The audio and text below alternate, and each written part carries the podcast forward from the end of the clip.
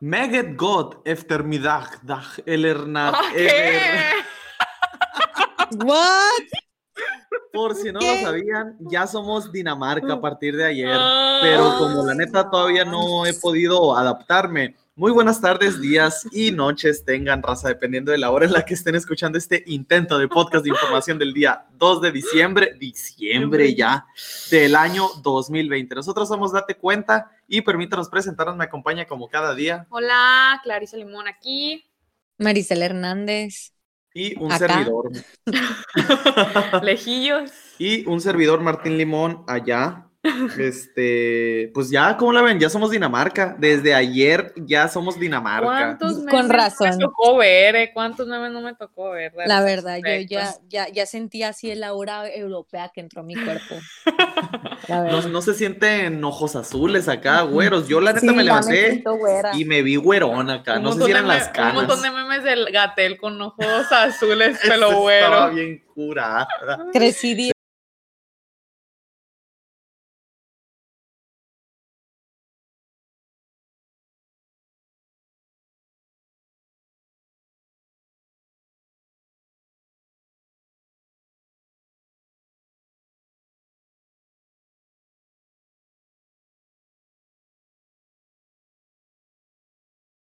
centímetros. Eh, el país mexicano contaría con un sistema de salud pública igual que el del país nórdico. Fíjate, y cito, dijo, el compromiso que estoy haciendo es que vamos a tener un sistema de salud como el, de, como el que tiene Dinamarca, como el que, tiene, como el que tienen en Canadá, porque no es un problema de presupuesto, es un problema de corrupción, como Mm, todo, todo. en la vida. Mm, Entonces, de ahí la cura de, Ya de somos por qué Dinamarca. somos Dinamarca. pues sí. Pero Mm, sí, mi- fíjate. mismo nivel. ¿Cómo Sí, que no? Igualito. ¿Cómo de que no? Idéntico. Pero, pero fíjate, pues hablando de, del nivel, este, de, de no parecernos a Dinamarca, pues, pues ya hicimos el volado, ¿no? Y a mí me tocó bailar con el muertito y tenerme que aventar los 51 minutos con 37 segundos que duró el, fíjense, el segundo, lo que debería de ser el segundo informe de gobierno de AMLO, pero en realidad es el séptimo, porque en su primer año hizo cuatro y este año es el tercero, pero en realidad debería ser el segundo. O sea, es agua de limón, pero sabe a horchata, pero parece de Jamaica. Bueno, entonces fue el, fue el séptimo. Entonces, la verdad, no dijo nada que no haya dicho en alguna mañanera. No dijo nada, este, algo que no supiéramos. No dijo nada que no se viera venir. Digo, más allá de estarse echando, echando, echando, echando, echando, este, flores, pues se conmemoraron, ¿no? Dos años de la cuarta transformación de México y pues tocó todos los temas, ¿no? Ya ven que el lunes habíamos platicado de los compromisos que llevaba 95 de 100. Ah, Ah, sí. pues Sí. ayer dijo que eran 97 ya. 97 de 100. Órale. Solo le faltan descentralizar el gobierno federal. Perdón. ¿Cómo? Nada, no olvídenlo. Bueno, el número uno que le falta es descentralizar el gobierno federal. El segundo es impulsar el desarrollo de energías renovables, que ya nos Eh, reímos muy a gusto el lunes. Ándale. Y el tercero es el caso de Ayotzinapa. Entonces dijo, estamos trabajando, no se desesperen. Stand by. Digo, nos quedan otros cuatro años, dice AMLO, guiño, guiño, que no solo cuatro años, este, pues que tiene Muy algo, sospechoso. necesita algo en que, te- en que entretenerse. Pues sí, entonces en dos días ya otras dos de cumplidos de esos. Pues fíjate, cuando yo abrí el archivo, yo esperaría que estuviera actualizado. O sea, ese día que lo abrimos, yo Ajá. busqué la nota el domingo, Ajá, entonces ese día abrí el archivo y ahí faltaban cinco. cinco. Este, pues no, no sé si el archivo no esté actualizado, no creo que de dos a tres días, Se haya cumplido. dos, aunque con la cuarta T no nada me sorprendería. Pues sí. Entonces, como les digo, pues dentro de los temas que tocó, o sea, tocó obviamente la crisis sanitaria y económica, de cómo nos ha pegado y afectado al país, pero que por el gran manejo y las estrategias no convencionales, pues hemos salido librados, ¿no? Según AMLO. Ahora sí que qué números esté viendo, pues quién sabe, ¿no? Sí mencionó Pues quién a las... sabe. Ajá, mencionó a las 100 mil defunciones, fíjense, a las 100 mil defunciones, y ahí dijo que, que pues se iban a, a recordar siempre en la memoria de todos. mencionó que no se, ha, no se ha endeudado al país, mencionó la austeridad de su gobierno y cerró corrupción, que no hay, que no, este, la entrega de las becas, los préstamos de créditos a la palabra, eh, también glorificó a las remesas de Estados Unidos, las clasificó como muestras de fraternidad y heroísmo, ¿eh? las remesas, que son un, un milagro social que fortalece la creencia en la fraternidad del pueblo mexicano. ¿A poco sí? dijo, o sea, le echó flores. O sea, a mí me, me causa conflicto que, que, haya hecho heroísmo, o sea, o sea, la verdad sí son héroes la raza que se va de aquí y se tiene que ir a fregarle a otro país y que muchas veces se va de mojado, que pues no es el deber ser, ¿no? pero pues a veces no les queda de otra más que para salir adelante. Pero AMLO los, los dice, ah, sí, gracias por su fraternidad de heroísmo. Chamba debería darles aquí, señor, no, no. felicitarlos porque se van a. Porque se van y, les va, y, demuestra que les va mejor. Pues sí, al final son datos que aprovecha el gobierno para decir, ah, mira, qué bien estoy. Ajá. Ajá. Son los mexicanos esos. Sí, porque obviamente, Marisela, así como lo dices de que aprovecha, se paró el cuellito diciendo que ah, tenemos cifras récords de, percepción de ingresos de remesas, más de 40 millones o algo así de dinero, dijo. Pues la gente se te está yendo, amigo. Pero pues Sí. Y luego también mencionó sobre la recuperación económica que, que es en V, que íbamos a tocar fondo, que fue en abril y que dijo que de abril para acá ya va de repunte, ¿no? Que pues pues totalmente normal. Que, tú digas muy repunte, fíjate, el mes pasado, o sea, hace tres días, en noviembre, escuché un reporte de que traíamos, el último dato que había visto es que traíamos una caída del PIB del 18.9% y que de repente periódicos empezaron a decir, no, que tuvimos un repunte y un crecimiento en este último este trimestre del año del 12 punto, del 12.6% si no me equivoco. Entonces así de que no, sí, ya vieron y que no sé qué, que es la cuarta transformación, vato, todavía mm. estamos en, en menos. O sea, todavía estamos, en, menos. Sí, sí estaba viendo, o sea, que todavía, de que, o sea, estábamos todavía en números rojos, pues está la fecha. Sí, pues, y, y mucha gente, y vi memes de, ya quisiéramos tener a Peña Nieto, que tanto se burlaban de él, pero tenía un crecimiento en promedio anual del 3%, fíjate, ya quisiéramos tener el cero, así ya quisiéramos, ya quisiéramos no crecer. ya, eso, yo creo que, yo creo que esa sería la meta, no crecer. O sea, quedar tablas, así, quedar tablas, pero ahorita estamos en deuda. Este, y fíjate, y, y el punto que más me causó gracia de todo lo que dijo AMLO fue cuando tocó el, el punto de la violencia, porque obviamente todos los otros los manejó así como que, ah, miren estos datos y tanto dinero y guau, guau, guau, pero cuando llegó al tema de la violencia, como han sido los dos años, los primeros dos años de gobierno más violentos en la, en la, en la última historia de, las, de pues los sexenios, este, no mencionó cifras.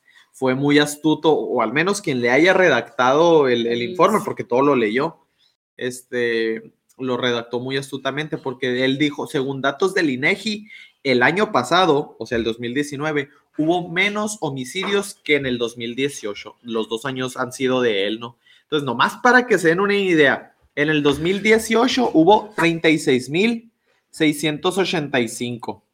Vale. Y en el 2019 hubo 36.661, o sea, una diferencia de 24, pero ah. AMLO no dice, no, nunca dio números, pues dijo, tuvimos, un, tuvimos menos homicidios que el 2018, que está bien, una vida es demasiado, ¿están de acuerdo? Estoy de acuerdo, estoy de acuerdo, pero el que no lo mencione, el que no lo mencione es lo que te hace pensar de que, ¿por qué no lo mencionaste? Sí, pues, o sea, es, jugar con, los datos, pues, de cómo dar el mensaje. Y luego esos son los homicidios que están contabilizados, o sea, que están registrados por el gobierno. Sí, pues, o sea, quién sabe cuántos, más, Los que quedan ahí volando. Sí, fíjate, y también mencionó o hizo comparativa, obviamente, a su archienemigo Calderón. Y, comparó cifras. Fíjate, estuvo, estuvo muy de cantinfleado como mencionó, pero comparó cifras de los dos primeros años de Calderón con los primeros dos años de, su gobierno, ¿no? De, de Andrés Manuel. Entonces, todos sabemos que durante el sexenio de Calderón, pues fue la guerra contra el narco, ¿no? Ha sido como una de sus marcas. Pues sí, es muy característico, o sea, si te dicen que recuerdas del gobierno de Calderón, no, pues que se agarró con los narcos. Ajá, la guerra del narco es de lo Sí. que más se, se, se recuerda. Entonces, fíjate, este, AMLO dijo que se tuvo mucha muerte por la guerra contra el narco y tanta gente herida y demás, y que en su gobierno en sus primeros dos años no. Digo, o sea, obviamente si tú no vas a confrontar al narco directamente como lo intentó hacer Calderón y vas a entregar al hijo del Chapo en cuanto te cierran la ciudad, pues obviamente no va a haber tantos muertos como el vato que literal se puso a pelear. O sea, número uno. Y número dos, fíjate, primer año de Calderón, 2006, 10.452 homicidios. Primer año de AMLO, 36.685. Entonces, Calderón tuvo en promedio en- durante su sexenio 17.683 muertes. Datos del INEGI, ¿eh? no, no me los inventé. Se pueden meter ahí a, a, a www.inegi.org.mx, diagonal sistema, diagonal muchas cosas, Y ahí les pero aparece. pónganlo en Google, más fácil.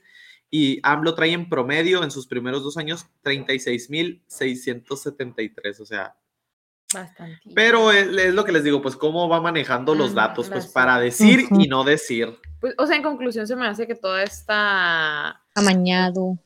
Es, pues estuvo amañado, ¿no? O sea, pero que en sí fue como un resumen, o sea, como lo platicas, que fue un resumen como que de las mañaneras y de que cómo hacer las cosas, ver como que todo está bien, pues o sea, Sí. como que el país está bien, la economía, manejamos bien la pandemia. Sí, sí, todo, La- todo. O sea, no hubo un solo punto en el que dijera, bueno, esos tres que le faltan de los 100 compromisos, tres que estamos trabajando en ellos, pero todo lo demás, no, que estamos al 100. Porque digo, también mencionó que, que en estos últim- últimos 11 meses se ha bajado el robo a la casa habitación, se ha bajado el, el indicador de robo a vehículos, este, de robo a restaurantes. Entonces, señor, o sea, todos estos 11 meses hemos estado en pandemia, que se redujo también el, el robo en transporte público.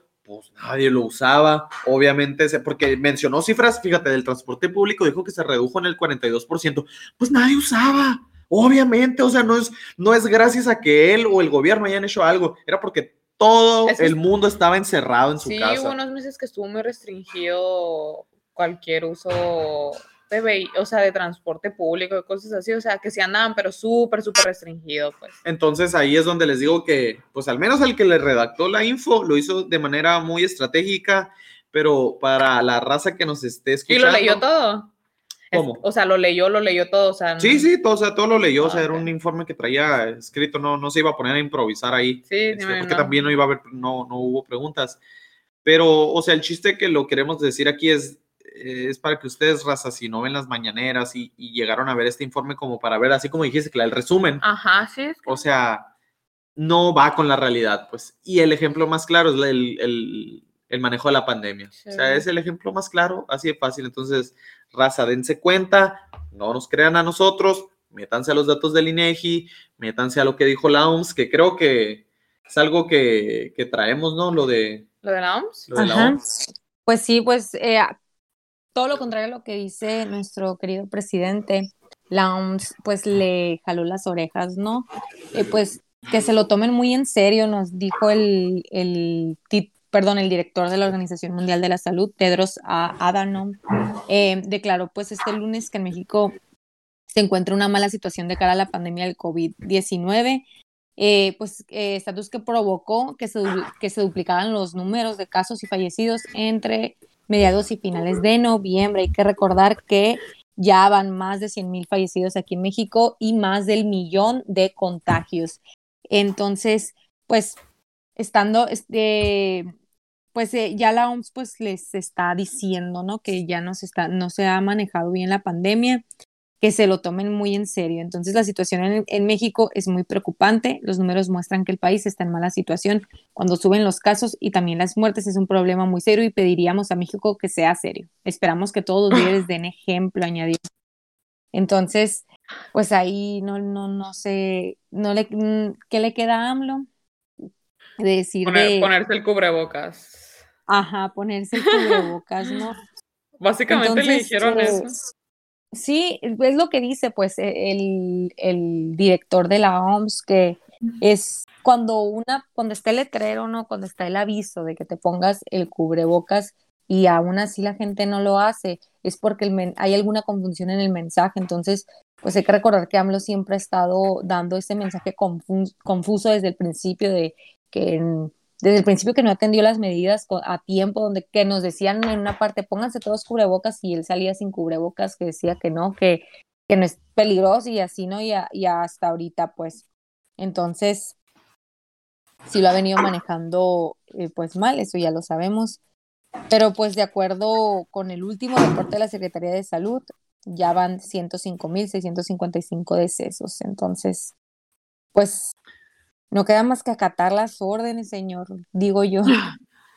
Pues sí, fíjate, y, de hecho AMLO salió a decir, digo, porque él nunca es el culpable cuando algo se le puede reprochar y que todo el mundo se le viene encima, que yo creo que sí se da cuenta, cuenta cuando se le viene el mundo encima. O sea, siempre busca cómo echarle la culpa a alguien más, ¿no? En este caso le echó la culpa a Gatel y al, y al doctor Alcocer, que él dijo, cuando le preguntaron sobre lo que había comentado la OMS, eh, cito a AMLO diciendo que me dice el doctor Hugo López Gatel y el doctor Alcocer que no es indispensable, que hay otras medidas y yo pienso que lo mejor es la sana distancia y el cuidarnos nosotros.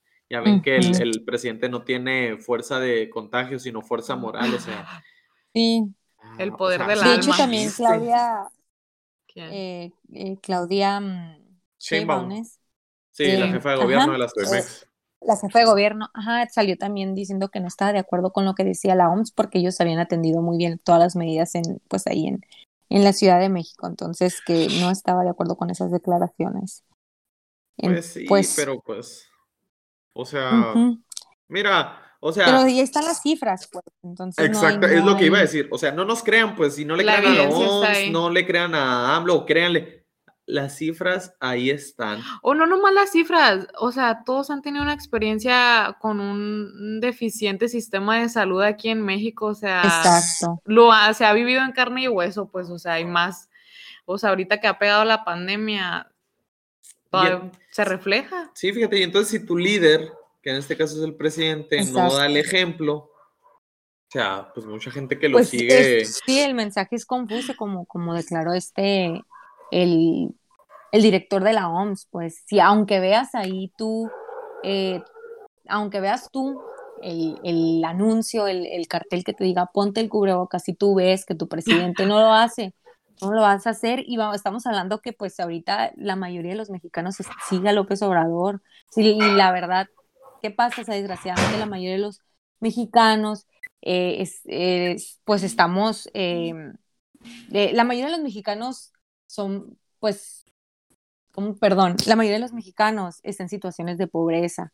Entonces, eso pues también fomenta la ignorancia eh, y pues así salen las cosas, ¿no? Entonces, pues una em, sacudida pegó la OMS, ¿no? O sea, con estos comentarios. O sea, dicen, siempre dicen de que cada doctor tiene su propio librito, ¿no? Al respecto de ciertos aspectos. y fíjate, y de hecho Gatel, cuando le preguntaron en la vespertina, él dijo que es un consejo que le da a todas las naciones del mundo.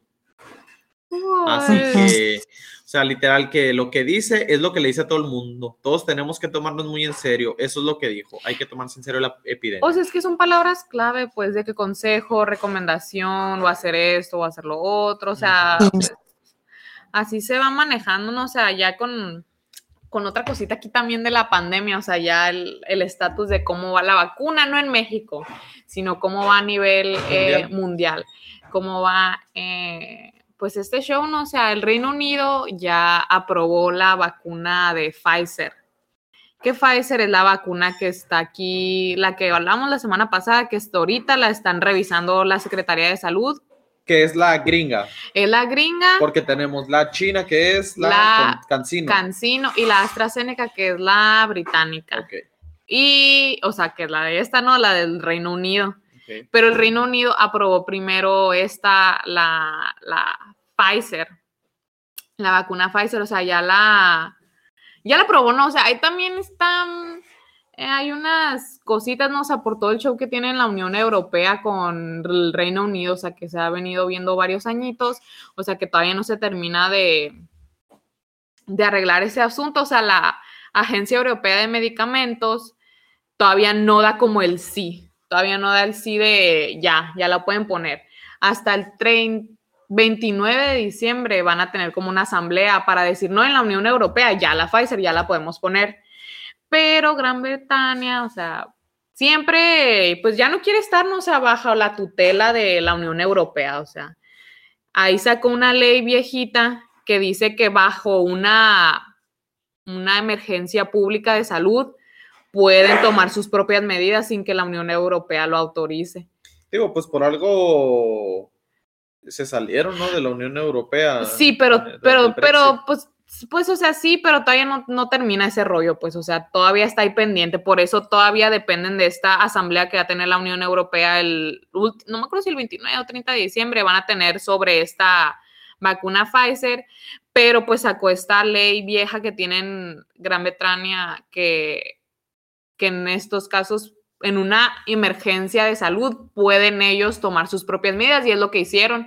Ya pidieron 800 mil vacunas a Pfizer y ya se las van a enviar, nomás que dijeron que secretan ¿no? la fecha y la manera de envío, que por políticas de la empresa, de cuándo se las van a de cuándo se las van a estar mandando, pero esto causó mucha, mucha, mucha presión en Estados Unidos, porque pues quienes crearon la Pfizer, Estados Unidos. ¿Y cómo está eso? Que primero la ponga el Reino Unido antes que mm, nosotros. Y ya empezaron a sacar muchos de que no, es que estos los británicos se apresuraron y de que no se tomaron todas las medidas bien, o sea, de que quisieron apresurar la decisión de ya aprobarla. Y Estados Unidos ahorita está como que algo presionado, ¿no? O sea, por aprobarla. El 10 de diciembre van a tener su asamblea Estados Unidos. Y dijeron que así el mismo día ya la aprueban que en 24 horas ya pueden empezar a poner las vacunas allá en Estados Unidos. O sea, si la prueban el 10 de diciembre, el 11 de diciembre ya van a estar vacunando. y dicen que este año, si empiezan ese día, ya van a estar vacunadas 50 millones de personas en Estados Unidos. Así que, así que dicen que para 2021, si la Secretaría de Salud aquí y la COFEPRIS aceptan esta vacuna de Pfizer. Adiós, COVID. Adiós COVID también para México, porque pues México ya había comprado 35, 35 o 50 millones, estaban como de que en veremos de cuántas eh, necesitaban, ¿no? Fíjate, de hecho, ahorita que dices eso de, de, la cantidad, yo estaba viendo el capítulo, si no me acuerdo, si no tengo, me falla la memoria, 25 o 26 de Latinos, del programa del Loret de Mola, y donde hizo el conteo de, de, las vacunas. Y ya conforme todas las que se habían comprado de, de todas las que ah. mencionaste, creo que todavía nos iban a faltar como 38 millones. Sí, más o menos. Es que de, las que más le compraron es la de AstraZeneca, que es la británica, y ahorita está mm, bien parada esa, o sea, como que no le dejaron pasar muchas cosas de la tercera fase, que es la que compraron 75 millones, o sea, está de que muy, muy en espera, así como que hay unas irregularidades ahí que andan revisando qué show con la tercera fase. O sea, la más prometedora hasta ahorita es la Pfizer, pero el problema con la Pfizer, que ya lo he venido eh, comentando, era lo de que necesita estar a menos 70 grados, pues, y la de AstraZeneca no, o sea, esa no va a necesitar esas medidas. Por eso es ah, como que la que estaba más esperando toda la población. Pero, o sea, hasta ahorita nadie está muy seguro. Pues, por ejemplo, esta Pfizer, que es la empresa americana, nunca ha sacado una vacuna, nunca la han aprobado ninguna vacuna de las que ha tratado. sería la primera. Sería la primera vacuna que sacan. está trabajando en conjunto con BioNTech, que es una empresa alemana, pero una empresa alemana muy chiquita. Y, y Pfizer nunca ha sacado una vacuna, pues esta sería su primer... Eh, su primer vacuna, así que... ¿Hicieron pacto con la cuarta T o qué para hacer o con el orden mundial. Yo no sé con quién habrán hecho pacto, eh, pero pues los primeros que, que, se las van a poner allá en el Reino Unido van a ser los que trabajan en hospitales y las personas mayores de 80 años. o sea, enfermeros, doctores, sí, ándale. Pues eso es lo que va a pasar en todos lados en cuanto se empiezan a poner las vacunas. Pero como que todo el mundo está muy a la espera por la por la Administración de Medicamentos, de Medicamentos y Alimentos, o sea, la FDA de Estados Unidos, y por la Agencia Europea de Medicamentos, la EMA, que son como las que todo el mundo está esperando a ver que ya prueben ellos, que digan ellos que sí, la. Pfizer y ya. O sea, yo digo que eso también está esperando la Secretaría de Salud de este lado. Pero pues sí está muy... O sea, hay mucha controversia todavía. Ok. Pues bueno, pues ahí vamos a seguir al pendiente de lo que esté sucediendo con las, con las vacunas. Con las vacunas, sí, todavía, todavía le falta para el 2021. Y ya para, para finalizar, o sea, hoy se conmemora un día eh, de, del 2 de diciembre de 1949, fue la fecha en que la Asamblea General de las Naciones Unidas aprobó el convenio para la represión de la trata de personas y la explotación ajena. ajena. O sea, hoy se conmemora el Día Internacional para la Abolición de la Esclavitud. Ok. Hoy 2 de diciembre, ¿no? O sea, ahí... Día de la cuarta T. Vamos a, a cambiar el día, de la, el día Internacional de la Abolición de la Esclavitud por el Día de la cuarta T. Sí, Mm, o sea, estuve leyendo varios, ah, varios artículos sobre este tema, o sea, que siempre ha sido un tema muy delicado, ¿no? O sea, la esclavitud se ha visto en, Sí. o sea, se ha tratado en películas, en series, en la escuela, en todos lados nos han hablado de este tema. Y yo me puse a ver un artículo más como de que cómo es la esclavitud en la... O sea, cómo es la esclavitud moderna, podría decirse, ¿no? Y pues estaban hablando desde, o sea, que la esclavitud ahora está calificada como incluso los trabajadores migrantes que los explotan, o sea, que trabajan más horas o que les pagan demasiado poquito, los niños que los obligan a trabajar, o sea, todos los, todos los temas de trabajos sexuales, o sea, de todo eso está clasificado como, Esclavitud. como esclavitud. O sea, no, no es un concepto viejo de algo que ya se acabó, No, no, no. Simplemente se, se modernizó, podría decirse. O sea, ese término se sigue utilizando, pero ahora para otras cosas, otras cosas, incluso se escucha para esclavitud doméstica, o sea, de que mujeres que las tratan como esclavas en su caso. O sea, hay mucha terminología, o sea, que trata esto de la, de la esclavitud, pero lo que más eh, me, me pesó a mí, o sea, porque siempre es un tema que me pesa mucho, y se me hace bien triste es lo de los niños. O sea, o que, traba, o que los, los obligan a hacer trabajos sexuales o incluso labores. O sea, labores de que sabemos que vemos aquí los niños que limpian parabrisas o que cosas así, o sea, que en realidad no todo el dinero es para ellos, pues, o sea, que se los tienen que llevar a un patrón Que los y está manejando. que los está manejando, pues, y están diciendo que uno de cada diez niños a nivel mundial vive bajo estas condiciones de esas clases de esclavitudes y yo me quedé, wow, o sea, uno de cada diez niños de a nivel mundial está demasiado, está demasiado, o sea, un, no, está demasiado pasado de lanza, pues.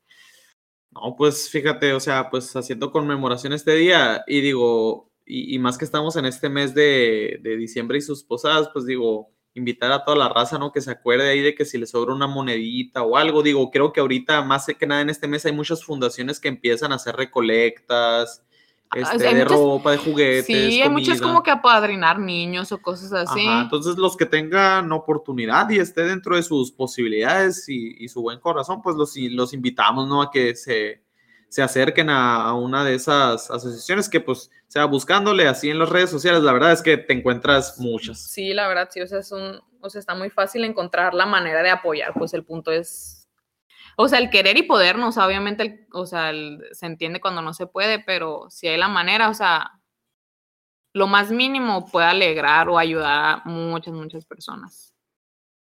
Muy bien, pues eso ha sido todo por el día de hoy, amigas mías, ¿algo más? Lupi, no, ya hasta el, Nada. hasta Nada el viernes. Suki. Ándenle pues, entonces pues les deseamos un feliz ombligo de Feliz semana. ombligo de semana. Eh, y pues farewell, que es adiós en, en danés. Y En danés, uff, sí. Voy a tener Adiós, que estudiar otro idioma. que tengan una buena noche. Bye. Bye.